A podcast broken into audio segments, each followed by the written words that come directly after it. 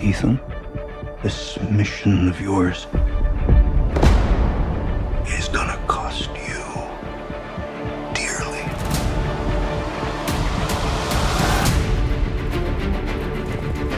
And we're back, and you know, I, I was gonna surprise you with this. I thought about doing a joke to start off instead of doing uh, no- noise. Instead of doing part of the trailer for Dead Reckoning, I was just going to play the James Bond theme instead and be like, "Oh no, I screwed up." But I'm I didn't do that, and we'll we'll stick to the regular trailer. Uh, well, welcome back to another episode of Mike, Mike, and Oscar. I am your co-host, Mike One. This is co-host also Mike, and our mission, if we choose to accept it, is talking about Mission Impossible: Dead Reckoning Part One in an Oscars profile review.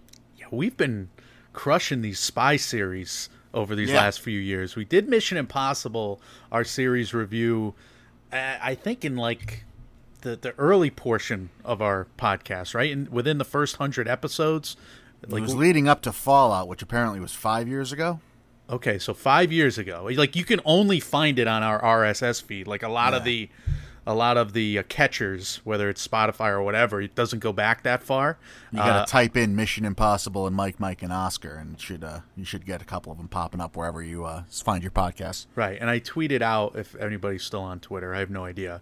Uh, I tweeted out the link to the SoundCloud. Now we may be changing our RSS feed in the upcoming days, if not weeks. So just stay tuned on that. We'll have more uh, information for you guys there. But yeah, go back and listen to that series. I listened to our Fallout episode, which was uh, great, one of our best. And yeah, we just made animal noises for most of that uh, opening. And I'm glad you started off with a joke you may have, mayhaps have told me. Uh, Yeah. and then you just you punted on it and and didn't do it. But that's uh, yeah, that's that's good too. Imagine the James Bond themes playing. I'm like, oh no, but nah, I didn't do it. But this this was uh, this was another movie with a capital M. Oh my god! So I'm I'm looking forward to this this episode here. Yeah, I, I, it was. It's a lot of movie, but it doesn't take place over a lot of places, which is, I think, unique for anyway a Mission Impossible movie or certainly a spy thriller. We'll get into all of it. If you've not joined us before for an Oscars profile, uh, what they are are two reviews for one episode. If you've not seen Mission Impossible: Dead Reckoning Part One, what a mouthful that title is. Don't worry, we're not going to spoil it for you in the first half of this episode. The first half we'll be talking about the reception, our viewing experiences, the box office. We'll hold all aspects of the film up to an Oscars lens and tell you about what, if any, Oscars potential this movie may have. Then you'll get a spoiler warning at the halfway point. The second half of this and every Oscars profile episode is when we will go into the ins and outs of the plots and spoil it for you. So, no spoilers to be had in this, the first half of this review. Yeah, uh, we'll start with uh, an intro and kind of a box office discussion, which I want to have with you here because this is a unique situation here. But uh, to get you there, we have Mission Impossible Dead Reckoning Part 1, produced by Skydance and TC Productions and distributed by Paramount Pictures. This is the third film of the Mission Impossible franchise, written, directed, and produced by Christopher McQuarrie, although he also wrote Ghost Protocol before that, and he's been working with Tom Cruise for the past 16 years on every movie Tom Cruise has done. And of course, Tom Cruise is the franchise star here. Uh, he is the lead actor, he is the movie star, and he is uh, one of the two producers on Dead Reckoning Part 1.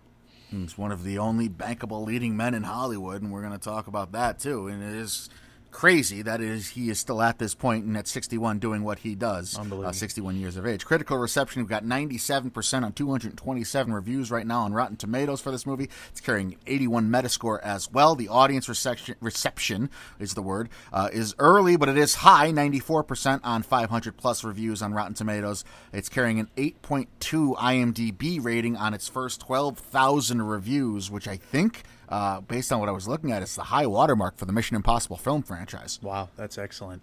Uh, Mission Impossible 7 had its global premiere in Rome uh, on those Spanish steps, not unlike a certain film that we just reviewed a couple weeks, weeks, months ago. Time is a flat circle, but Fast X also had its premiere in Rome, and uh, I'm sure. Wasn't there another blockbuster we were talking about that that destroyed Italy? Yeah, Fast X. Fast X. But, also, but no, but wasn't there a third? I thought, or no? Am I misremembering? I thought there was a I don't third. remember, but right. I definitely know there's a there's a car chase scene in Fast X down the Spanish Steps in the same way, but instead of all the cool little driving that we get from Cruise and, and company here, Vin Diesel just ran over the wall. He just drove his Charger. Just anyway, this is the box office situation for Dead Reckoning. It looks to be a six to seven million opening preview, and that's Monday and Tuesday. Monday there was one screening for for everybody nationwide, 7 p.m. at certain theaters, and then Tuesday you got your quote unquote preview screenings, the traditional preview screenings. So there's going to be a five day box office for this because it opened on Monday essentially, and it or I guess I what is that? How does that even count? It's really a seven day box office, but yeah, I don't know what the what the uh, what the approach is here, but yeah, whatever they call a preview, I, I'm used to a preview just being Thursday, but this one's having like a week long runway, which is fine. It, I mean, I don't think it matters. It's going to make a ton of money. Yeah, I think technically today's its opening day. The the 12th I think so as well. The on 12 Wednesday. on Wednesday. Yeah. and it's it's otherwise going to get that quote unquote five day projection of 90 million domestically with another 160 projected to be grossed internationally for a 250 million dollar overall first weekend projection. Now this would be good for any movie except that the budget is listed at 291 million, an inflated number, much like Indiana Jones and the Dial of Destiny, which is going to come up a couple times today, because there were COVID 19 delays on several occasions, at least two big delays that I read about, including a 14 day quarantine uh, before the English uh, filming that happened on the same railway that uh, Dial of Destiny uh, was filmed at. But we also had Tom Cruise in a very famous speech yelling at his crew and dropping a lot of F bombs to make sure that they followed all the COVID protocols. So, Dead Reckoning 2 is already filming. So, they're, I don't think they're worried at Paramount Pictures necessarily. I mean, he's he's been shown with uh, you know previewing the stunts, hanging off you know these old planes and skydiving and talking to the camera uh, and and TikToking it and sending it out on all the socials. So we know it's not prohibitive for part two. They're committed to both parts of this, obviously, calling it a part one. But what do you think of the box office situation here? Are they going to make a billion and and at least break even? I, you know how I feel about these three hundred million dollar budgets. I don't think you go into these thinking that you're going to make a huge profit. I don't understand. Like the mathematics rarely turn out to be that way. But yeah, I think this one has uh, as good a chance as anything with that high of a number. That's not you know a Avengers Endgame type movie to to come in and, and break a billion. Uh, it's you know two hundred fifty million opening is a good pace setter to get to that point. It's certainly better in happier times and happier box office than something like Indiana Jones and even something like Fast X, right? Well, I think the the good thing about Mission Impossible is that Tom Cruise films, whether it is a Mission Impossible movie like Fallout or obviously Top Gun Maverick, but Top Gun Maverick was a special case. R- regardless, they all have legs. And Tom Cruise movies Why? Like, can we? This is the Tom Cruise conundrum that I was talking about. Like, th- uh, how is this guy still the the apex of movie stardom? I mean, first of all, movie stardom in and of itself has a huge problem because we only have like four or five bankable leading men in Hollywood anymore, and they're the same guys that were famous 20 years. Like, the only bankable leading man that's come out in the last 20 years, to, in my opinion, has been The Rock. And you can make a case against him anyway. Like, that's it. Those are, it's, it's like, it's Leo, it's Denzel, Tom Hanks to an extent, Tom Cruise, maybe Brad Pitt's in that conversation. Well, he's a he's a sex symbol still, and he is a action hero unlike we've ever seen. So I think there's a draw to maybe not four quadrants necessarily, but at least three of the four quadrants to to go see this movie in theaters. There's also an older audience that's gonna keep coming throughout a, a summer, you know, release period, and we don't necessarily after Barbie and Oppenheimer have a busy August. I, I know there's a lot of films coming out, but I could see Mission Impossible: Dead Reckoning Part One playing all the way through August, just picking up 10 million a weekend for a long time coming.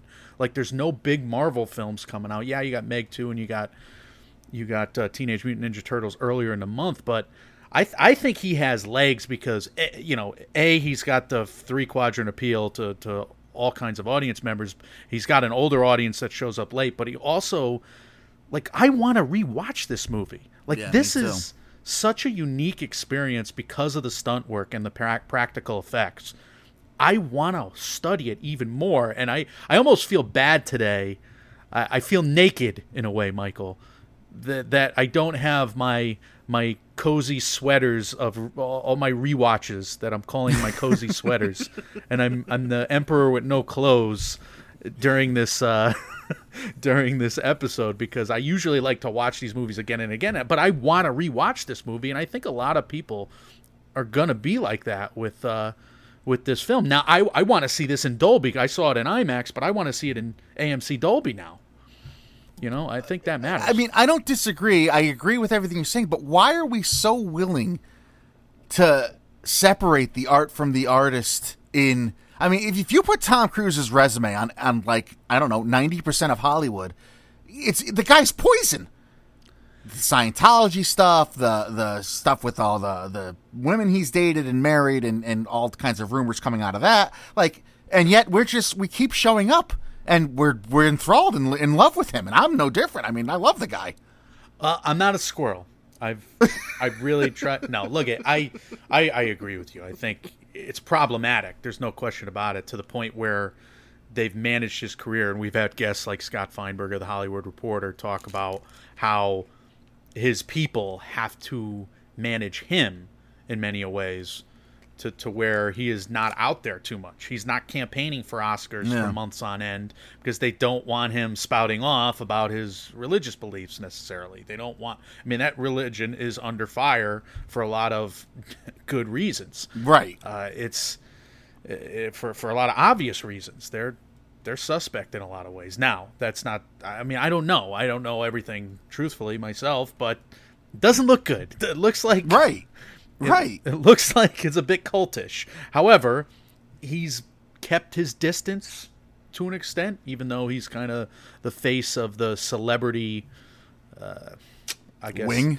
wing of it of the religion, but he he's kept his distance from at least the you know the really scary controversies at least. So he's he's kept his nose clean. It, can I even say that? But like you're saying, there's there's a lot of rumors out there. So I, I, that's what, it's just it's so bizarre to me. Like I feel like if this was if this resume was on and this backstory was attached to like almost anyone else in Hollywood, they're, they're not getting three hundred million dollar budgets to produce their own movies. That's for sure. But here, here's what I do believe. I believe he's like all consumed by his movie career.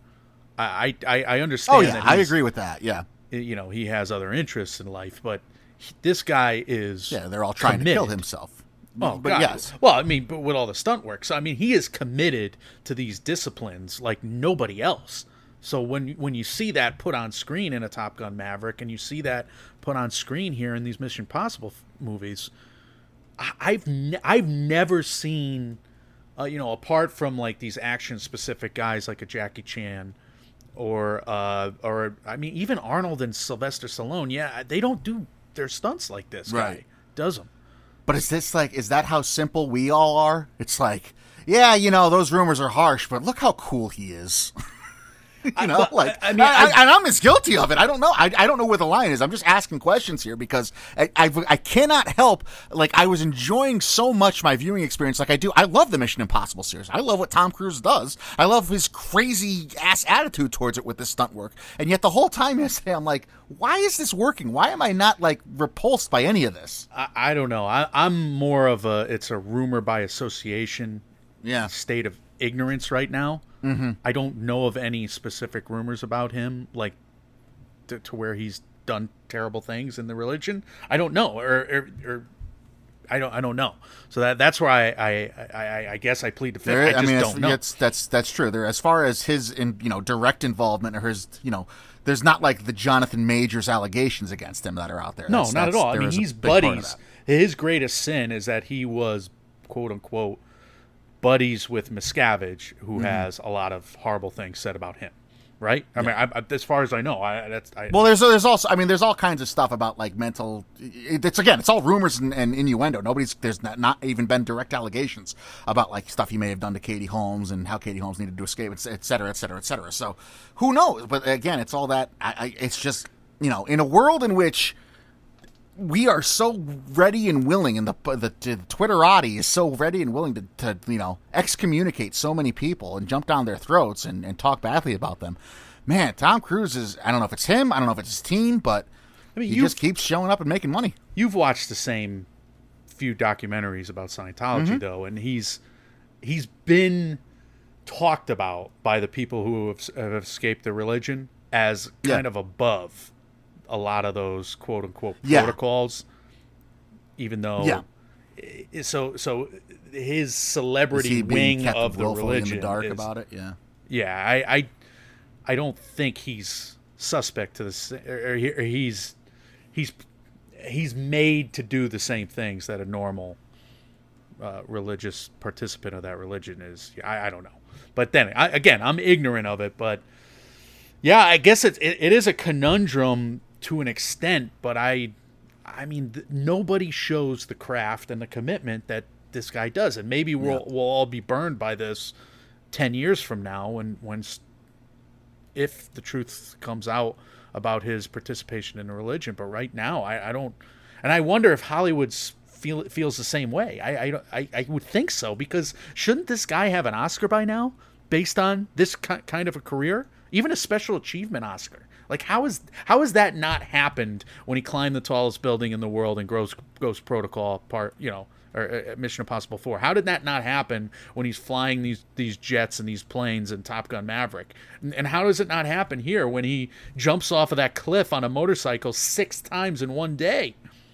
This has got to be one of those situations where if not if the honorary Oscar isn't coming, then it's he's you know the the inevitable Glenn Close coronation Oscar might be in the pipeline at some point for Mr. Cruise. No, Well, we're going to get to it in our Oscar lens, but I have a proposition for you, and Okay. I think I think it's going to happen. But uh, well, l- let's get into this movie, and I, it's a great question. It's probably worth a series of podcasts uh, to to dive into. I'm not going to do it though because I'm not a squirrel. apologies to Leo too. By the way, he's he's on that list of leading men that make money. I yeah, didn't tr- name him. truthfully. But anyway, uh, we do have people criticizing this movie, which was kind of baffling to me in this extent. And, I, and I'm going to be measured on this experience, by the way. I'm- Okay. I'm not as I'm not as over the moon about Dead Reckoning as I was about Fallout. But people have criticized this movie for having a slow first hour, a slow hour and a half. I was talking to you in a pre-show, and this is just ridiculous to me because this movie That's flew it's crazy. we were talking about you know the five sequences that this movie is essentially and the first two are nuts Yeah, I I uh, I was fortunate enough to, to take my mother, and I you know we watched the first half hour. Whatever happens in the first half hour happens, and I turned to her and I said that would you know there's a, literally about thirty something on minutes of movie uh, film before you get the opening title sequence. Right. And I turned to her and I said, you know, this was uh, get a half hour movie before the opening sequence, and she says that was thirty minutes. So, I mean, it just flies. good it does fly I, so I was i was taken aback at that criticism maybe it's not it's not the white knuckler that the the last hour and a half is Do you think it's people have that? I mean, there's no way to know, but I, I love putting you on the spot and awkward questions all day today. By the way, uh, but Tom Cruise isn't on screen for the first giant set piece of this movie, and maybe that has something to do with it. Yeah, it could. It could. It absolutely could. And then he's, uh, you know, he's not necessarily the focal point of the next two sequences either. So I, I would agree with you in that respect.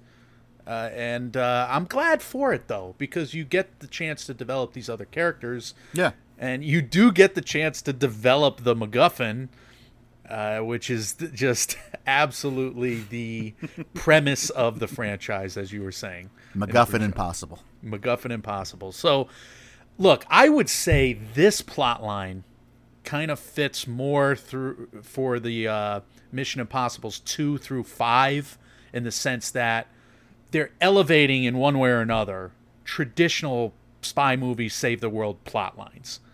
I thought Mission Impossible 1 was a very twisty, clever thriller. I know you loved it, Yes. and I thought Fallout it had a couple of twists that I didn't expect, and it had more of a spy movie kind of plot line, or, or a spy v spy plot line that I respected more than I respect this one. This is go get the MacGuffin.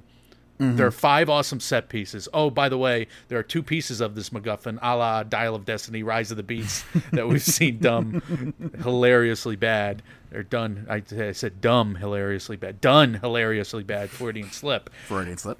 in this movie, to me, in many ways, what's the difference between the elements of Dead Reckoning Part One and Fate of the Furious slash Fast X? Like, it just seems like he watched those two movies and maybe had uh, the combination of, of of them in this particular plot. This is not a to, to just go on and on and on about the fact that this is a simple plot, Michael. It's very straightforward, very linear, which I, I don't think is a bad thing. I mean, if you, especially if you put it apples to apples against the convoluted twistiness that this franchise, like Mission Impossible One, I rewatched that last night. It's batshit. like there's there's twists in like every 15 minutes in that movie, and this doesn't have that, which isn't a bad thing, I don't think. Well, I would say the exposition dumps are few and far between. When they come, they're awful. That was the bad. That was the worst thing of this movie, in my Okay. opinion. Uh, I hated the political chatter because I just feel like it's so, uh, just so rote and, and frustrating. And I don't want twists built off of that. To me, this movie is just whatever six sequences we'll get it to it in spoilers it's six sequences and you have three of the greatest butt clenchingly awesome action set pieces i've ever seen and most Yeah. of them are in like these two part sequences which are phenomenal Yeah, yeah. Uh, you know, it's weird too because I feel like this one wanted to be more emotionally investing than than something like Fallout, but I found myself more emotionally invested in what happened with Fallout than I did with this one. I have a few theories on why that is, but I, I, I, will- I think it's important to get into the cast structure there. But before before we do, I'm wondering where this movie ranks for you. And I know we did a ranking episode on the Mission Impossible franchise to culminate things after Fallout. I did not go back and re-listen to that. I remember you having the first film ranked pretty high, but we both had Fallout number one, right? Yeah, yeah. Uh, this is still below Fallout, but I mean, it's right. It's probably. I'd probably put it behind Mission Impossible One, but it's you know it's one of the top three. It might be on board on the same level of Mission Impossible One with me, but I, I'd say it's behind Fallout, like you are. I'm curious to rewatch Rogue Nation. Actually, I wonder, I wonder where that ranks for me. I remember I rewatched that too. I wasn't crazy. I mean, it's it's good, but I, it just wasn't one hmm. of the. I just wasn't crazy about it. yeah, so maybe you're right. Maybe I'm closer to Fallout with Dead Reckoning Part One, and maybe yeah, maybe it's two or three for me as well. That that's an interesting thing that I, I wish we could redo for every franchise series that we have ongoing. And this is the fun part of it, but. We, we review so many movies on this show that it's it's hard. Like I really needed to rewatch the first six again before this movie. Yeah, I, I did rewatch Fallout before going in, and then I watched, uh, and I I watched uh, Rogue Nation too before going into this one. But I watched one on the outset. Asking you a similar question that you asked me not too long ago. Did you go in with the, the mindset that this is a part one? Yeah, I did. The the fact that they belligerently called it a part one too, uh, or as well, I should say. Uh, I knew this was going to be a, a half a story, so I was I was bracing for that, just like I knew Spider Verse was going to be half a story. Right. And I'm glad. I'm glad, and I knew Dune was going to be half a story. So I mean, I think this is this is something that audiences are much more receptive to since Infinity War slash Endgame did it so phenomenally well. Right. Because we, I mean, look, we saw this in the '80s with Empire Strikes Back, and everybody knew trilogies were the thing, and and you're going to get a middle setup movie. But as setup movies go, this is one of the better versions of that. So if yeah, if you need a simpler plot just to get us a great setup movie for a finale to a story, this is this is a pretty good, great way to do it. I would say. I agree with that. Yeah, I, I agree. Anyway, let's talk performances. I, I want to get to Tom Cruise, but first, I thought this ensemble was just fantastic in terms of their acting level, but also their commitment to the stunts here. Like this is top of your game, best shape of your life level acting from most of these, you know, the, these movie stars slash stunt people in this. So, what did you say was the weakness for you? You said it a couple minutes ago. Every uh, scene where there's just an exposition dump, The expo dumps. Okay. uh, that that was a problem for me. But the actual action scenes, yeah, I mean, I, here I'm forgetting the expo dump terrible acting of Cary Elwes or look, I don't like Henry Czerny in this. What? He's what? got a he's got a few jokey jokes that I like. I don't. Oh my God, Henry Czerny. Hen- listen, Paramount should pay Henry Czerny the way that Mm. HBO paid James Gandolfini to never take another role. Like Henry Czerny was born and bred to be a dick from the CIA. He is a dick from the CIA. he, she, he is Kittridge. That's that's what his that is his destiny. I would say, and I'm a I'm a piece of garbage for how dare I say this, but I would say that uh, maybe you need to take another half dozen roles and No, Scream movies, etc. absolutely not. I, I was appalled by his role in Scream No, Six. to, to to get your acting chops up, my friend. Because I, I don't know, I just I was Kittridge, you've never seen me really upset. This is me listening, Kittridge. Um, I will say, like, and the reason I asked what your downfall, what your uh, lows were there, is because I thought the performance, some of the performances were not great for me, and I was surprised by some. Like Vanessa Kirby is a cartoon character. Yeah, she's not given a, enough to do in this. I wonder. She's if- not. I don't know. I, I wonder if they looked at her as an assist person in this movie, but she's fine. To me, like the stars of this movie are are, are non the non cruise stars are Pom, Pom Klementieff. Yes, she's great. Hayley Atwell is tremendous. Rebecca Ferguson is is great again. Mm-hmm. Esai Morales is is doing some of the heavy lifting in this movie, and he's pulling it off fairly well, and he's convincing as the the baddie. I think I have more problems with his character. It's a very difficult bad guy to pull off Hmm. because he's not the bad guy. Or is he? Like we're, we're Right. not sure yet. Well, the bad guy isn't yeah, we'll get isn't there. Anyway. tangible. Yeah. Uh, but I, I would say like the Ving Rhames and Simon Pegg, they have, they've never been better. Simon Pegg made me laugh out loud multiple times. Ving Rhames, I, I felt like was separated. it- Like he, he shot all his scenes separate from everybody else. Like he was just, I don't know. I wasn't crazy about him, but All it's, right, it's well, Ving Rhames. I, he, he he was funny to me, and and you're right. He might have been. He's uh, he's the guy in the chair in a lot of these Right. scenes, obviously. Right. But but look, Tom Cruise was the funniest he's ever been, and then he's the craziest he's ever been again, with all the action scenes. yes. and I had no problem with Tom Cruise. I didn't have much problem with Hayley Atwell. What- If you did rewatch Fallout before going to see this, I mean, Okay. again, uh, Rebecca Ferguson's very good, but uh, Vanessa Kirby is, I mean, she, like she's playing two different characters between the two movies. It's weird. Vanessa Kirby's in the dangerous uh, bad guy role or, or or trickster hero role, which is uh, you know it's it, it's a good role to be in because you know we have characters in this movie in that role uh, or in that structure and they're showcased and their, and their abilities are showcased.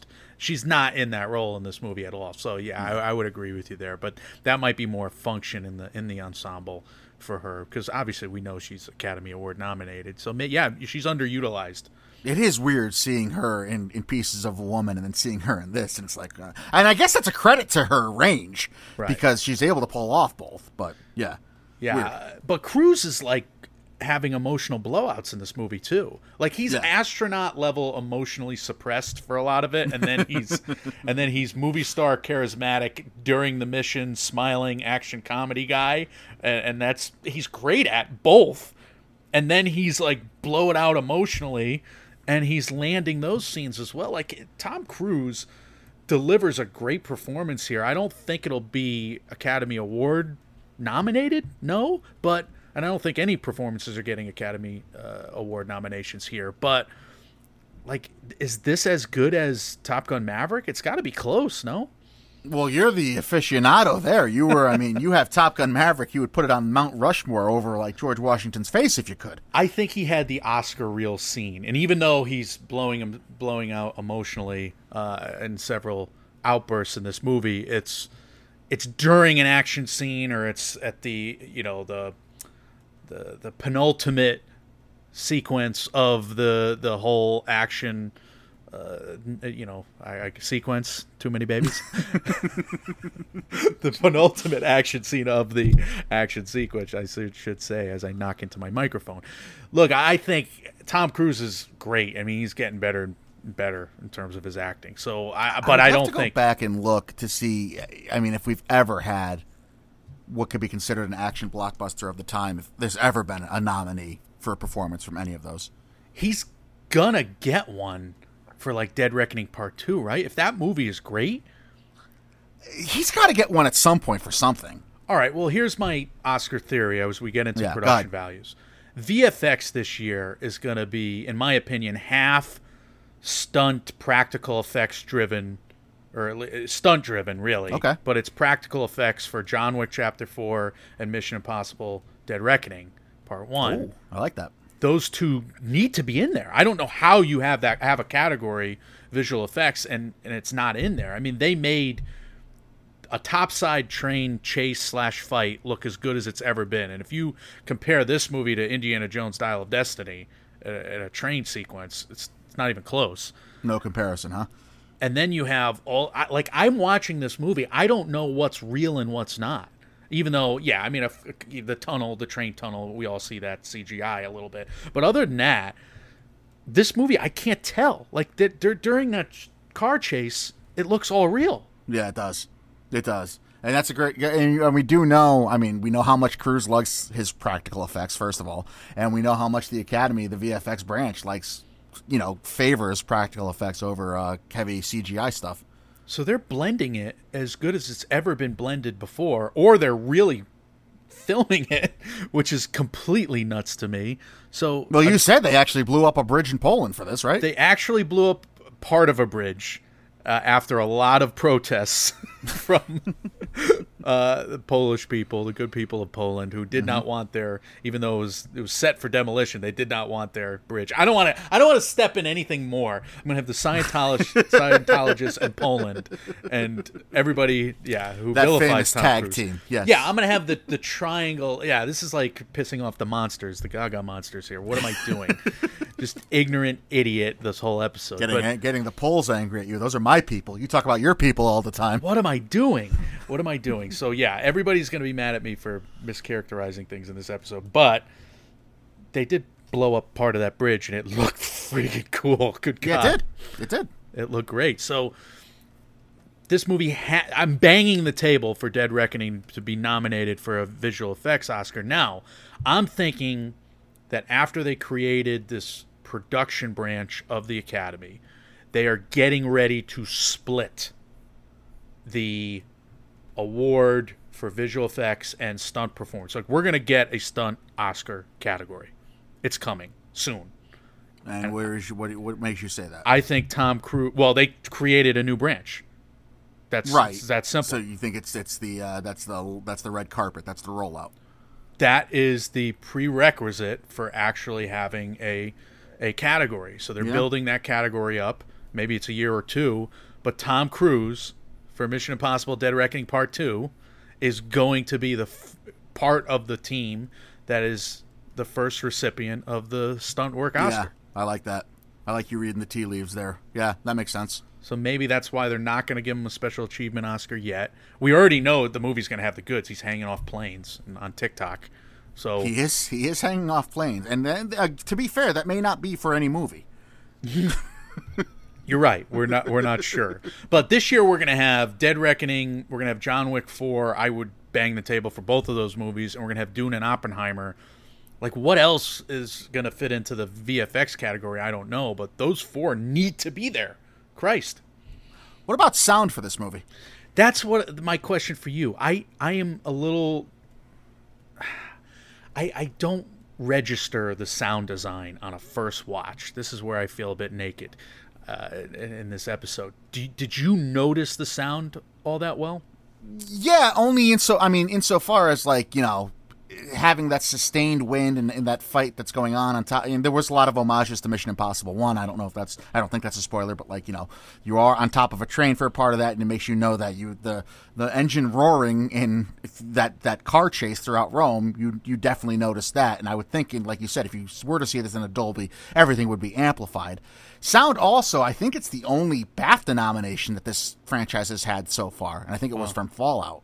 So there is at least somewhat of a you know precedent to, to have that go that way and Car- be recognized for it. car chase or car race movies have won a lot of mm-hmm. sound Oscars, sound design Oscars since we started the pod. I mean, we've had Baby Driver with a big car chase scene. We've had Ford v Ferrari. Ferrari, yep. Uh, even before that, we had a big motorcycle chase from the girl with the dragon tattoo. Wasn't that Yeah. nom? Anyway, uh, Mad Max Fury Road before we Mm-hmm. started was a big uh, Oscar winner in the sound category. So th- this happens in sound categories because I think you have to create so many noises from these car chases. Now, I just wonder if they just had microphones on the cars and they just. Again, it's editing and mixing. Tom God. Cruise when he wasn't when there was a stunt driver, he was in charge of holding the boom, leaning out of a car and having it right up Somebody's against the tire. do it. Who else Yeah. is in there? and and that kind of brings up the brings up cinematography, by the way, because we we bang the table for cinematography to get Tons nominated. of drone shots in this. Well, is it drones or is it flying squirrel cinematographer men holding cameras? We don't know. It looks like somebody is skydiving next to him. As oh, he- that has to be. That has to be what, what is happening there. there is a camera in his face while Yeah. he's jumping off that mountain. And this is what I said to you in the pre show. like it's one thing to do these stunts, right? Eh, But like to do them as many times as he has to do them. Like the Halo jump, they talked about how they did it I think like 5 or 6 times. This jump off the cliff, which is in every preview for this movie, which it rightfully should be. Uh, you said they did like 6 times in and of itself. Like doing this stunt is one thing and doing it over and over is another thing. But doing it and acting through it is like unprecedented stuff. It's it's crazy that Tom Cruise has to play Ethan Hunt during the Halo jump and follow, during this cliff jump in this one where he's got the wind in his face pulling back his cheeks. You can see the guy's skull for Christ's sake, and he's talking still like talking to Benji over the mic. it's unlike anything we've ever seen before. It's crazy. Period. I, I cannot get over the fact that he has done so much work with with his cheeks blown back in his head. For real. I mean, it's you know, if you really sit back and think about this stuff, it's it's not like you know, yes, you could you could do things over and over that become easier, but it's not like it's any less death defying jumping off that cliff the more times you do it. you know what I mean? It is the highest level trapeze work we've ever seen. This guy is he's the greatest stuntman slash movie star Uh, other than like we, like we said maybe Jackie Chan. It's it's it's that level. So And again, it's worth mentioning he's sixty one. Jon Voight in Mission Impossible One was fifty eight. Jon Voight couldn't move in Mission Impossible One. Jon Voight did not convincingly run or climb a ladder from a cartoon snake. There's a scene where John, good point. There's a scene where Jon Voight has to jog down a bridge in Mission Impossible One, and it takes all of his energy. Why are we why are we hitting Jon Voight so hard? Neither of us he's a would big look- ma- he's a big MAGA guy. I don't okay. like him. Oh, okay, really? anyway, Jesus.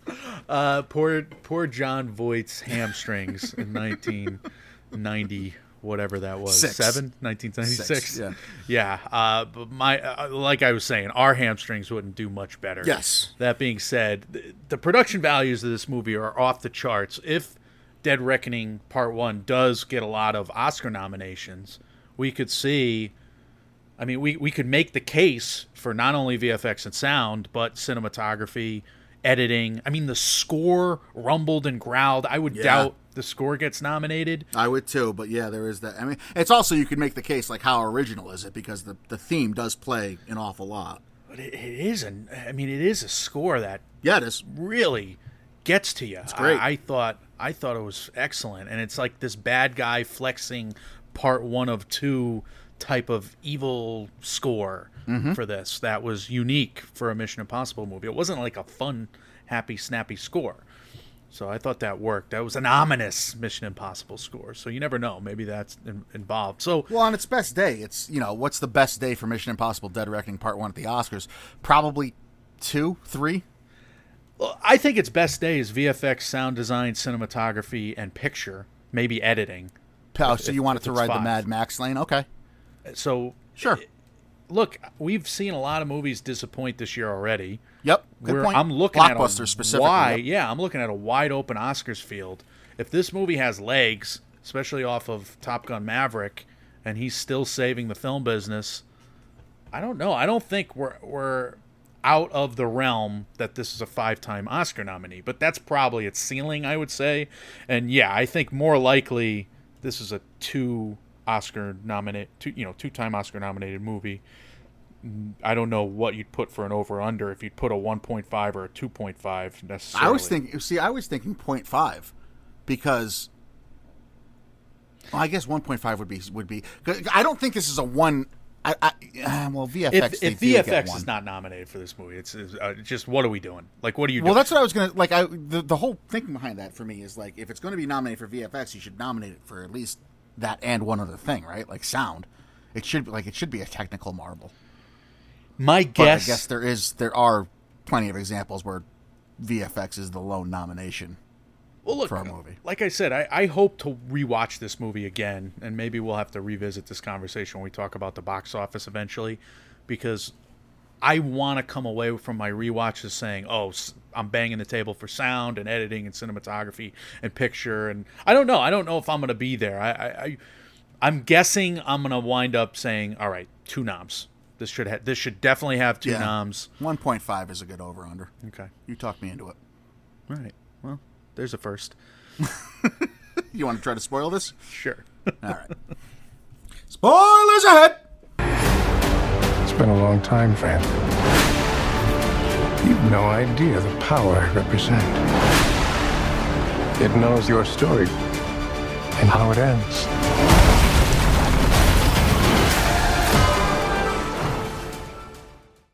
This is a spoiler warning. This is the spoiler section for Mission Impossible Dead Reckoning Part 1, Chapter 4. It's a long title, is what it is, but we're going to spoil it here. Brought to you by Mike, Mike, and Oscar, the Oscars profile review of this movie. If you've not seen the movie yet, this is a good place for you to hit pause on us. Go check it out at your local theater. We'll be here waiting for you when you come back to hit play. If you've seen Dead Reckoning Part 1 already, if you're just curious to hear our thoughts, this is where you want to be. If you just want to hear what happens in the movie, this is also the right place for you. All spoilers for Mission Impossible Dead Reckoning Part 1, the Oscars profile from Mike, Mike, and Oscar. Michael. Okay, so I had a couple of topics for us to discuss, and then maybe we can kind of do the the rest of the rundown on the plot. The Hayley Atwell of it all is where I wanted to start. This was a big change, at least tonally, and I do think she worked out really well in this movie. However, it's different. It's a different dichotomy between Tom Cruise and Rebecca Ferguson, who's they're kind of equals in terms of their super spy level. And here we have Hayley Atwell playing the character of Grace, who is a cat burglar, who is a super Yeah. thief, and she has various strengths and and vulnerabilities. She's not like the greatest driver fighter ever, but she hangs tough, of course. And you have a lot of opportunities for comedy. And I would say the, beautiful accidents of like awkward car chase that that was a great sequence for me. And a lot of it's because she's not a car chase uh she's not a car chase driver She doesn't right? think she's a good driver, apparently. It's like the innuendo you get throughout her uh, having to take the wheel there, yeah. but she does some great driving in Yeah. that scene. My God, Right. she saves everybody's lives in that scene. But she is very much a Catwoman or a Phoebe Waller Bridge as Helena Shaw. We just saw her in Dial of Destiny playing a very similar part of that plot in terms of a cast structure. So they had great chemistry you got the, you got a good fit. She's a pickpocket, and you have a walkabout spy sequence at the Abu Dhabi airport. obviously, I, I just said she's great in the car chase sequence and and in uh, Rome there, and then she's kind of this trickster hero. You don't know which side she's going to wind up being on. She's very elusive in that sense, and she makes it work. However, do you think they did Rebecca Ferguson a little dirty here? In what way? Rebecca Ferguson was killed. There's a lot of chemistry there, and I I don't want to make this a romantic thing. I'm glad they left it p- platonic, and I- Well, I, that's think they where I was. I was gonna jump. Like, did they? Because Well, that's Can- my I mean, is it is it too much to ask that we get a female lead in one of these Mission Impossible movies that doesn't have like all kinds of sexual tension written into the plot with Ethan Hunt? Like Rebecca Thur- Ferguson's thirty nine, and sixty one year old Tom Cruise is like caressing her face in some scenes. Well, they Like- were an item. They they were an item in the last few films. So is Hayley Atwell's forty one, and there's this flirtation going on throughout the airport with Tom Cruise. Like, can can we just have a woman that has her own agency and is just a badass? here's what I'll say. They skirted it in this movie. I'm gonna be annoyed a little bit if if the next movie is just all about them romantically involved. Like that's gonna be unnecessary. Now he's a super spy. She's a, you know, she's a cat burglar. Bruce yeah, but like what bothers me, Mike, Kyle. is, is is Tom Cruise just came out recently. He's like, I want to make these movies until I'm 80. Like he he was quoting, you know, acknowledging Harrison Ford. He's like, I want to do what Harrison Ford's doing with Indiana Jones. I want to make like. So do I have to worry about Tom Cruise like having a 30 year old wife in his 70s in these It, movies? Like I don't uh, want to, you know. it's been done for decades in Hollywood before. I know. with Sean Connery. With Don't like it then either. Jon Voight had a wife that looked very, very much younger than him in the first Mission Impossible. Claire. we- I mean we we just saw who is the great It- oh Jesus who's the great Italian Dean Martin Dean Martin with uh you know Margot Robbie's character that she played in Once Upon a Time in Hollywood right I mean Dean Martin's in his 60s or 70s Dean Martin with and Margot who did who Robbie? did What? Margot Robbie play in uh, Once Upon a Time in Hollywood very famous actress Sharon, Sharon, Sharon Tate? Tate? thank you Sharon Tate and Dean Martin were an item in that Oh, I see. Okay, goofy right. action Yes, movie yes, within yes, the. Mm-hmm. movie in Once Upon a Time in Hollywood. So w- this has been done for decades in Hollywood, and it's pr- been always wrong and creepy and gross and slimy. It is yes, forever. I- I so th- they haven't gone there yet in this movie. Maybe you're, you're. I mean, I'm with you. I'm sensing some tension. So if, th- if that happens in the next movie, I'm like, ah, well, well, you know, we don't need that. Why did we replace Rebecca Ferguson? There's more of an, a, you know, there's there's a three movie buildup, And it makes Ethan romance. Hunt's character look terrible.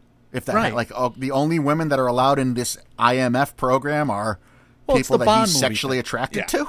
Well, but you know, it's every James Bond movie. I mean, every Bond. But he's not right. But he's not James Bond. Like, don't write him as if he's James Bond. They've written him like he's James I know. Bond. I know. mean, I don't disagree. I, am just saying it's like it's getting. I don't like it.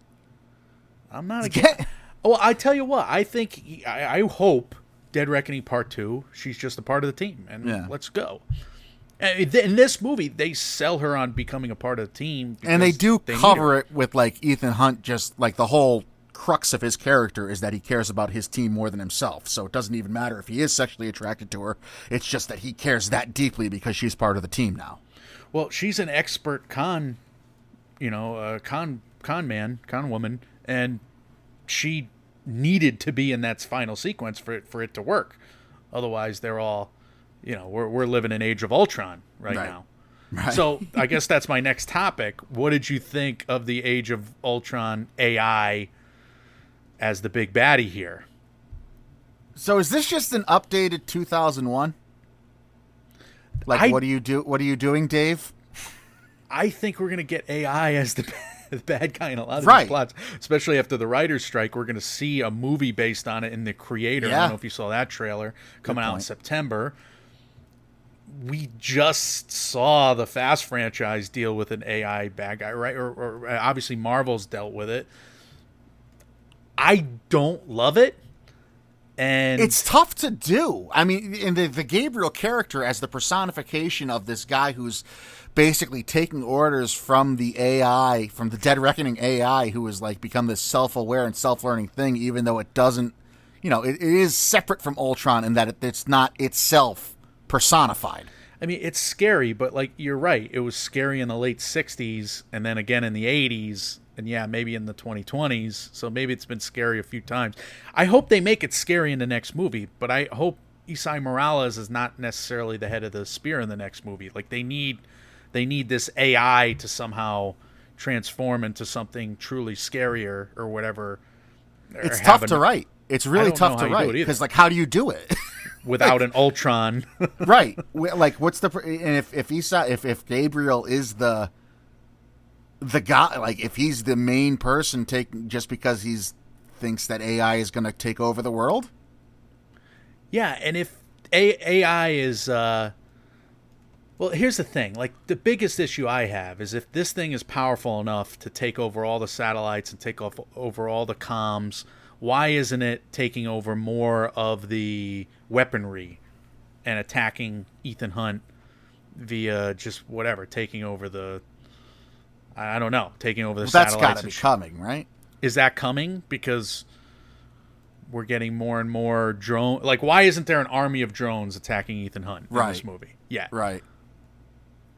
like Right. because you're you're missing opportunities Like, we we saw the AI essentially you know destroy the submarine correct Which was cool. I mean, really cool opening and a cool idea that it can mess with radar like that. But also, I was wondering, what what is the point of it doing that? It just wanted the submarine to sink to the bottom of the ocean so it could live forever. So, my interpretation of that is that it escaped the submarine. It's this, it escaped into the cloud after basically breaking out of its cage in the submarine. Except it's not a tangible human being, so it cannot it cannot get its safeguard key. Like the safeguard key is ultimately recovered. So, that, but in the time that it takes to grow its strength in the cloud and get its, you know, get its two champions and Esai Morales' Gabriel and Pom Klementieff's Paris, in the time that it took to do that, the key was recovered by uh, who who got the key out of the Arctic? I don't even remember that. It it winds up in Ilsa Faust's hands. Yeah, I Anyway, don't remember either. so like I don't remember that. This is where I need another rewatch. But I mean, it it it's a cool setup for a movie. I just don't understand how Gabriel and Paris are their two champions, or do they want to control the AI as well? And they're gonna like that's what we're gonna have to find out in part two. yeah, like are they submissive? Are they henchmen to the AI, or are they trying to control it? Does Gabriel just want to wipe out the human race, which is I'm guessing his motivation? So and where? the- did, I mean, I know we talked about this, but just to get it on the record, like the way they shoehorn Gabriel into this plot as somebody Awful. who, yeah, I don't. I thought they were trying to reference something that could have happened in Mission Impossible One. That's why I went back and rewatched Mission Impossible One because I thought they were trying to get him to to say he was one of the assassins that killed uh, Kristin Scott Thomas's character, but uh, it, it couldn't have been because they revealed that to be Jean Reno. I'm, I'm not. I don't care if I'm spoiling Mission Impossible One. It's 30 years old. Right. He, he was not involved in Mission Impossible One. He was just this this prequel character So these flashback scenes they're showing of him killing somebody close to Ethan is nobody we know. correct, I, as far as I know. Yeah, that's uh, that's I did I do I do not like that. It wasn't like they yeah they put a Jack Nicholson lookalike on the face of you know the Wayne family killer. but it's they they did that. I mean, it, but this is the the Jakob Toretto thing. Like he was the bad guy all along, and that's kind of goofy and stupid. And we've seen it done a ton of times. Maybe and was- much much like the Jakob Toretto character, not Gabriel, but one of his you know the other henchmen, Pom Klementieff, becomes a good guy by the end of the movie. Yeah, but uh, well, that's the thing. Like, if she's such a zealot that she will is willing to be a slave to this artificial intelligence's whim and future, and she's trying to get rid of the kill key of the AI, then why would she just turn on a dime because Ethan spared her life? Does that make any sense? So she, she she's got to be like some mercenary for And it's even worse than that. She doesn't turn. She doesn't turn because Ethan saved her life. She turns because Gabriel insists she's going to turn because Ethan saved her life. Like she's still there to help You're right. You're right. So she's still in Gabriel's corner until Gabriel turns on. Until her. Gabriel turns on her, and then she's like, "Fuck you, man." Maybe she just likes the to laugh and oh, she was great. She's my favorite character in this movie. She's very Sorry, good. Ethan. I agree. I agree. She's very good. loved her. She's laughing during that car chase in that that giant Hummer, Yeah, she's a badass. enjoying it, and then she's menacing as all hell during that uh that corridor alleyway. Jesus, cage and match. that's that's why I feel bad like talking so negatively about this stuff as we do even though it was confusing but it is a straightforward movie. But there was so much cool stuff packed into this. Like speaking of cinematography how they shot that tight corridor fight scene with those three people. Yeah, especially with only like having them in shadows essentially because of the one spotlight that was behind them only illuminating their silhouettes. That's impressive stuff they said it was very difficult to shoot uh, Pom Klementieff in, in all her interviews, and yeah, we've we've gotten the stories that came out about you know she's living the lifestyle. She's she's uh, skydiving with Tom, Tom Tom Cruise on on their off days, and she's begging him to punch her in the stomach during the actual scene, which he's refusing to do. You know, he doesn't want to break break ribs. I mean, I, I get it, and, and he he shouldn't get punched in the stomach for real himself either, of course. So but she's committed, man, and and it feels like it watching her work. So I I thought the villain problems were solved by her in this movie. Like I wasn't necessarily understanding Gabriel all that well, even though he was pretty good. It's just like he gets bested in this film, and my biggest problem with two part movies or serial you know, big bad villains, or serial movie big bad villains, or serial storytelling where you have a big bad that's supposed to show up again and again. If you see them get bested in an earlier movie, why am I afraid of them in a in a subsequent film? Like Thanos was terrifying in Endgame because he won Infinity War. Darth Vader was terrifying in Return of the Jedi, and the Emperor was terrifying because they won when the Empire struck back. You you have the Spot, who's going to be a scary, creepy villain, and and beyond the Spider Verse because you know Miles Morales did not really have his final showdown with the Spot in Across the Spider Verse. Yeah, but uh, I mean to to take that specific example, the spot was bested in the first Spider Verse. He he was bested at the beginning, but not as the not with all his new powers Right. yet. He was he was winning. He's winning right now. Anyway, I mean, I, yeah, I'm not. I guess I'm sort of half spoiling these, but again, Empire Struck Back in the 80s or late 70s, no 80s Yeah, uh, we we have Esai Morales as Gabriel just outsmarted, out physicaled, at the mercy of Tom Cruise in this movie. Like all that's left for him to do is die in the next one, right? I mean, am I crazy? Well, no, and that's like the the the part two is being set up to go back to the sub because they're gonna have. That's where like the the AI, the Dead Reckoning AI, is hosted, right? And to me, that's why the the AI had the sub sink because that could, it could live forever so long as where it's hosted in the sub, in the base of the sub, where that key needs to be entered, is like the host of the Dead Reckoning AI. And so Okay. Tom Cruise is going to have to get there to kill it. Oh, okay, So, okay, gotcha. I mean, I think I don't think Gabriel is going to be the big bad, but I, I, I do agree that I, I think his motivations are not clear at all. Like, I, it's tough to tell whether or not he wants to be the guy in control of it and just make a lot of money from having that power, or if he's submissive to it and he's like a henchman of it. That's what I don't get yet. I think it's I think if the AI takes a larger role in the next movie and we actually get Tom Cruise versus like swarm of drones, maybe that's maybe that's the scariest thing. which is a cool Mission Impossible. I- they also like they're towing this line with the whole idea of what is truth and how AI can control truth, and that's such a prevalent and and modern uh, movie point. I think a plot point because we have all the you know, issues with social media right now and Russian hacking, et cetera, et cetera, election influence and election denial, et cetera, et cetera. Like that, that is a storyline that I think could be very, very rich. It's going to be incredibly difficult to write, but I hope they don't shy away from that completely. Okay, I I just don't have a lot of confidence after the expo dumps in this movie. Yeah. That's where I'm. That's where I'm at. So I'd rather just make sure they have the goods in the next. si- And and that's a cynical way to look at the next film. but in the the six sequences that they plan for the next movie, just make sure they're great like this one. but I, I look, I hope that they bring it home and they actually explore a few of these themes better. Uh, and I, I give you credit for having hope in the in the themes because obviously they are weighted.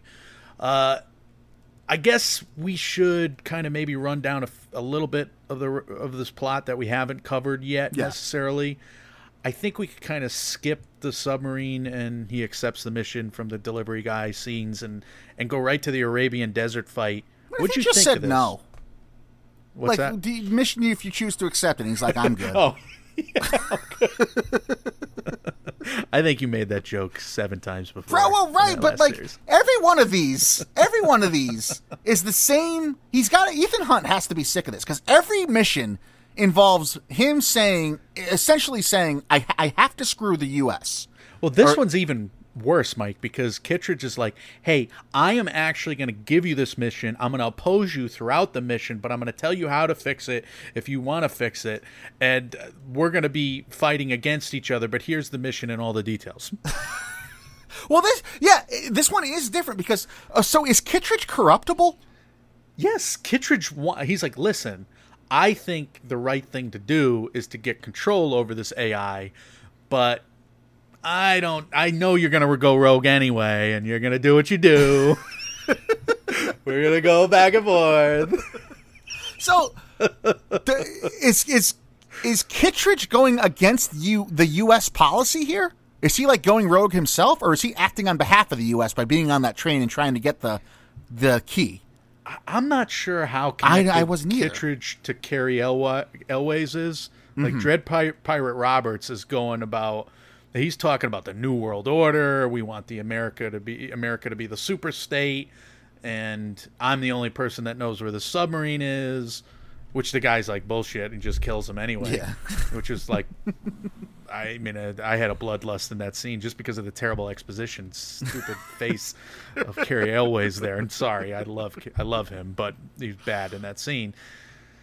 Yeah, I I think uh, I think that the Arabian Desert fight was weird because like he's like you just know his allegiance is to Ilsa Faust, is to Rebecca Ferguson, and he's going to help her in that sequence.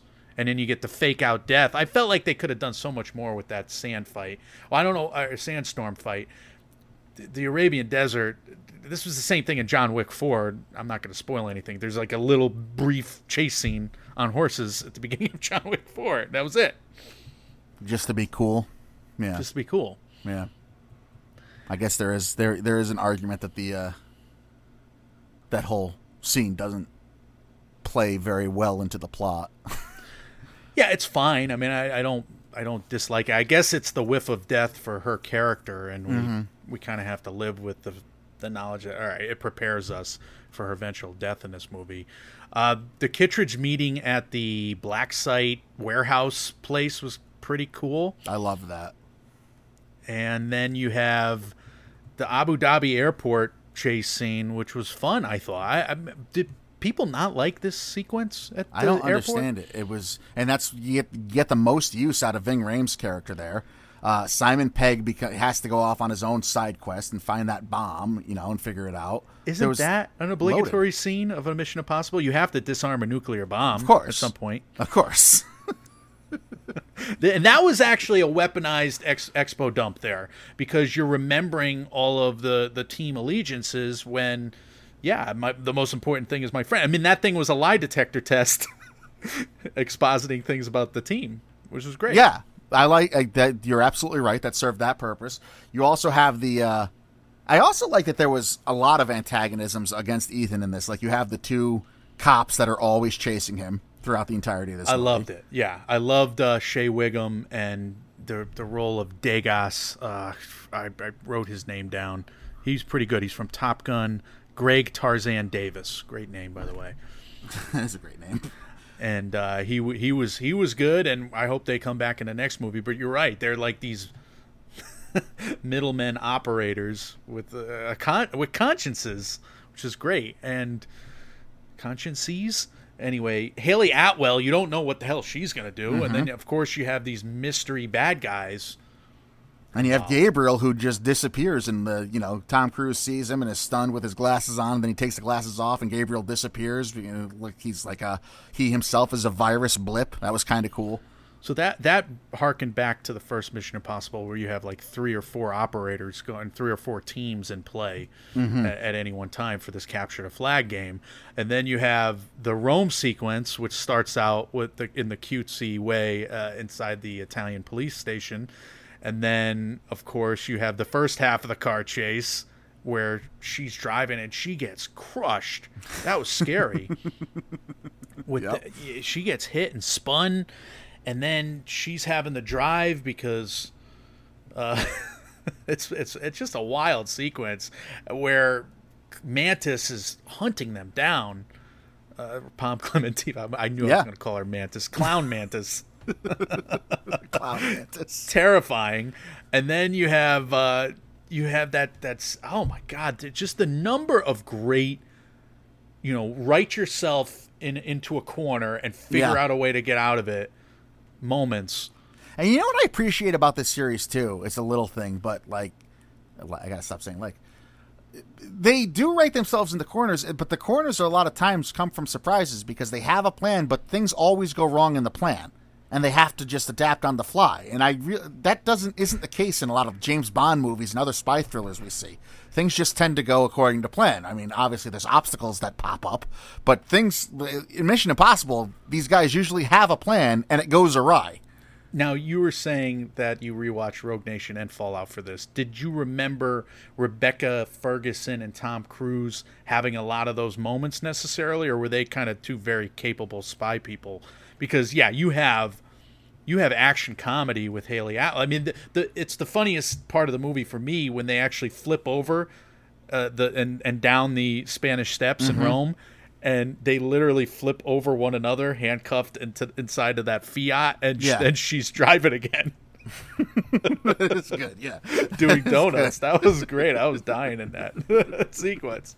But And there's all kinds of little games being played within this too. Hayley Atwell keeps trying to get away, but that's why Tom Cruise inevitably does have to handcuff him to her. He handcuffs she's her on winning. the wrong side. She's winning this movie, just like Rebecca Ferguson was winning the previous films from Tom Cruise for a while. Mm-hmm. So do you do you remember Rebecca Ferguson being, you know, comedy fodder at all? I don't. I don't. Not so much, no, no. Right. So you get that dynamic here, which is which is fun, and then the vent. I mean, if Vanessa Kirby was good for anything in this movie, she threw quite the sexy party. Like we get these, we get these sexy European raves in Mission Impossible movies. I want one in every movie now, right? Mm-hmm. And it's so overly convoluted, but of course, like a Mission Impossible movie, it's yes, this was my plan all along to get all three of you main characters here, and it works. And and I don't care how convoluted it is because it leads to more cool action scenes. I just picture Christopher McQuarrie doing research at these raves every year in, all over Europe. It's got to be a great Coked gig. out of his mind. Oh no! but he's just him and Tom Cruise just going to these rave parties for research. Mm-hmm. What a great, what a great life. Uh, but yeah, that that was a crazy ass scene, and you're right. It, it's overly convoluted, and it leads to the foot chase, foot chase scenes, and then the two big fist fights happening simultaneously. Well, one's a knife fight on the bridge there in Venice between Rebecca Ferguson and and, and Gabriel, and meanwhile you got the the close quarters you know, corridor fight there. Good God, all all got that, nighttime pipe. stuff. Uh, the Pom Klementieff having the pipe, yeah. Oh, and, love and the pipe. Ethan sparing her life with it. But all that nighttime stuff on, in Paris in the outdoors, the action on the bridge, the fogginess, the the way it was shot, the darkness, the blue lighting background, all that stuff on the outside was very reminiscent of Mission Impossible One. Good, yeah, and a little bit of fallout there, but yeah, we're absolutely just just awesome. Uh, we we move right from there into like a one sequence or one brief scene. I keep calling these sequences, but they all feel like bigger than than they are. But the scene in between is Ethan Hunt convincing Grace to join the team, and I thought that was a compelling sequence because she's been you know she's been elusive the whole film and you you still don't believe her even after she agrees to join up She could have gotten away scot free. I, I I didn't understand Ethan putting that much trust into her the whole time.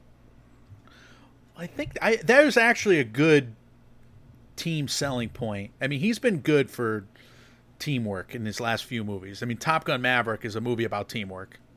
You think she level. saw Top Gun Maverick and was I like, I can trust this guy? Yeah, I think she saw Top Gun Maverick and Hayley Atwell slash Grace. They're willing to buy in but after that. but she's she's a character. Grace tries the entire movie to get away from Ethan. But this is but but that theme of changing hearts and minds. God, I can't use. I believe I'm using that phrase. it, it matters to this movie. We we see it again with the uh, with the Pom Klementieff character, and we also Yeah. see it with Shea Whigham and the you know the two FBI or CIA guys. I can't believe there's a guy, there's a cop named Whigham who plays a cop. Straight out of The Simpsons. I, I I love him so much. He's done every HBO show that I've ever watched, which is great for me. And then now he's showing up in all my favorite franchises. Perfect. Just keep Does it coming. it very very wind-struck quaff on top of his head throughout this movie too. God bless him. God, I wish I wish I still did. But so that that that train sequence is funny because well, number one, the mask thing breaks again That's what I like- mean. yeah, there's just all these little things that go wrong. Yeah, from Ghost Protocol. The the mask thing breaks, so she has to be the focal point of the plan on the train, while you have Tom Cruise in this goofy ass. I mean, when he gets to the top of the mountain, and you know exactly where he's going, and Simon Pegg is just like. Well, I thought you could just jump up and jump." that is like, what? That was really funny. And the most ludicrous part of this movie is when he happens to crash into the very car at the very moment Yes. of the guns drawn standoff. Where but isn't it funny how willing we are to forgive? I'm willing to forgive it because Like it's I don't hilarious. care. Yeah, exactly. I don't It's- care. That's fine. Coincidental, sure. I don't care because it's funny. And if you joke away the obvious logistical objection, we've seen the Marvel Cinematic Universe get away with this for years. I'm sure Yeah. it's been happening in serialized storytelling and action storytelling for years, so we don't care. And kudos to Chris McQuarrie and company too, because I remember joking on our trailer review from this movie. What could possibly be the events in the context in which Tom Cruise has to jump off that cliff and parachute into that village? And you know what? It was realistic enough. It was realistic to me. It was just some harebrained idea by Simon Pegg. I mean, when you're on the go and you have to, the cat and mouse of this really is kind of cool. Gabriel knows that Tom Cruise is that Ethan Hunt is that capable, so he ensures that the train can't slow down around the curve. So that's a thing that goes awry with the original plan because Tom Cruise was just going to hop on the thing when it slows down around the curve. So now he has to go on the fly, and on the fly, all he can do is jump off and do this like free fall cliff dive thing. I have no idea how realistic any of this is for an actual spy. but you know what? For a movie spy, I'm in. But this was a better train fight, at least topside train fight than I've seen in a while. It was a better. It was a obviously it was the craziest way to get on the train ever. Mm-hmm. It was a cool little spy game inside of the train with Hayley Atwell, and then you have the runaway train. You know, stopping the runaway train sequence, which becomes this "don't fall off the cliff." And I Yeah. got, oh my god! Like the to me, the craziest part of that sequence was getting through the kitchen car. Mm-hmm. All of the deep fryers just exploding, Coming at you, Yeah. lighting on fire. Jesus, that was nuts. It was. It was. It's very, very innovative writing too. That was like when the two trailers were falling off the click, cliff in the Lost World Jurassic Park, which was pretty scary. Even though it was probably superfluous for that film, but it was a Spielberg made a scary sequence out of it. Should have had more dinosaurs involved in it, maybe, but uh, yeah, the T Rex at the end, but whatever. Uh, that was a great sequence where Tom Cruise and Hayley Atwell had to believably get the hell off this train, and then uh, I-, I loved the fact that he's really just whatever he's doing, whoop de woo, twirling with it, just flying. of course, he flies to the epilogue. Of course, he does that. And that's that's where we land on this, right? It's it's absurd and ridiculous, but it's look, the pacing was great. The story wasn't all that crazy. It was pretty linear and easy to follow for the most part, even though the MacGuffin of it all is kind of absurd. and the the stunts were were insane. And that's you know, sign me up if that's a Mission Impossible movie. Yeah, so I'm probably taking points off for some of the goofy plotting. However, I'm adding points. I there's no way I can give this anything less than a B plus, and I think Same. I'm the same thing. Yep. I think I'm an 88, maybe an 89. Upon rewatches, I'll I'll bump it up. I'm I'm wondering if I rank it higher than John Wick Chapter Four or not. Um, I have like Oh. Guardians Guardians Three, John Wick Four, and now Mission Impossible Seven. They're in like this tier of movies for me, and I don't know how I rank them necessarily. So that's going to be. You were fun. very, very high. I'm, I'm surprised to hear this is in the John Wick ballpark for you because you were extremely high on John Wick 4.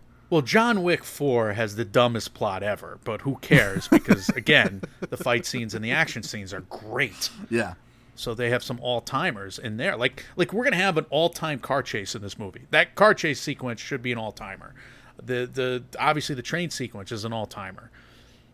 I, it's it's hard to give this movie anything less than a B plus 88, 89 is probably where I'm at. Is it an A minus upon rewatch? Maybe it is. So I, I'm rooting for Dead Reckoning Part One to do better at the Oscars than we think, better at the box office than we fear, and and certainly, uh, yeah, better on my list at the end of the year. Uh, I'm excited to rewatch this. I was 87 B plus as well. Are you if you had to balance percentage wise excitement versus fear for Dead Reckoning Part 2, what is your percentage? I hope that he sees a lot of the things that that that I see in terms of pitfalls. Mm-hmm. And and let's let's be frank, like Tom Cruise is is driving this this movie, Of course. Dead Reckoning Part 2. He's much smarter than us. So he's mm-hmm. seen these things go awry a hundred times. And look, I mean, you can always just watch Fast X1 and I'm sure he can get a hold of that script. He's worked for Universal before, right? So whatever their shooting script is, get a hold of it and just avoid just do the other thing. Don't do what they do. but we'll like both movies because we're goofballs. Yeah. just just keep making these. I love these movies. These are awesome. Uh, there you go. That that is it, uh, dear listener. What matters, as always, to us are your thoughts. Have you seen Dead Reckoning Part One? Are you more excited or fearful for Part Two? What were your highlights? What were your lowlights from this? You can leave us those, as well as, as always, any other thoughts, comments, questions, or concerns you have for anything we do here in the MMO Empire on our social medias. We are Mike, Mike, and Oscar on Facebook and Instagram at and Instagram with an M there at the end at MM and Oscar on Twitter. Like Mike said, if anyone's still there, we're gonna get something up on Thread soon. I don't, we haven't yet. Uh, Mike, Mike, and Oscar at gmail.com, .com, and on Reddit. We're available wherever you hear podcasts. If you're listening to us on either the Apple Podcast or Spotify app, if you appreciate what we do here, if you wouldn't mind leaving us a five star review, those help us out immensely. Thank you to everyone who has done so thus far. Michael, tell the good people what's coming next if you uh, if you choose to accept it, and as well, let's have some words of wisdom. I am very angry at some of these Emmy noms, and I'm delighted by some of the others. So we're going to do one of our few Mike, Mike, and Emmy episodes. I don't know if that will be combined with an Oscar race checkpoint, or if we'll have another two-part recording. We got to see because we also got a lot of movie news and, and industry news. We can, we can have SAG-AFTRA going on strike today our day of recording this episode. We can have a bunch of trailers, a bunch more trailers that we have to review. We already know we have a couple in that next episode that are Oscar trailers for certain uh, that have been released in the last few days. So a lot to talk about, including Barbenheimer first reactions, and, and that's what's coming down the pike next week with a Barbie film study, with an Oppenheimer film study. We're doing those back to back after a special episode recording that I think is going to be a, a good idea to, to, to get in because uh, we, we've gone far too long without talking about how to make money from this uh, enterprise that we're in and how to do it uh, on the edge of legality. so we're going to talk about some Oscar bets with a friend, right? I Mike, mean, Mike, and Oscar, the edge of legality. Yes. Uh, so uh, that all of that's coming, and then yeah, we, we even got a, another guest book uh, booked for Teenage Mutant Ninja Turtles. I, I if I gave people one guess, do you think they can guess who that wa- that that guest is? I think they could figure it out for themselves, probably, I would say. As for words of wisdom, give Tom Cruise an Oscar, right? I mean, Yeah. now, like, but, all right, but at the very least, you now have a ticking clock academy. Just like every third act of a movie, you have a ticking clock. You're going to make the stunt category, and Tom Cruise is going to win the first Oscar in that category. That's happening. you don't want to get him uh, an acting award? Yeah, he could get one of those too, I guess. but uh, Give him, give him the uh, the William Holden role for the Sunset Boulevard remake opposite Glenn Close, and let's just do it all with one bullet here. oh, that's interesting. You see, That's interesting. guys, when reality sucks, you can come.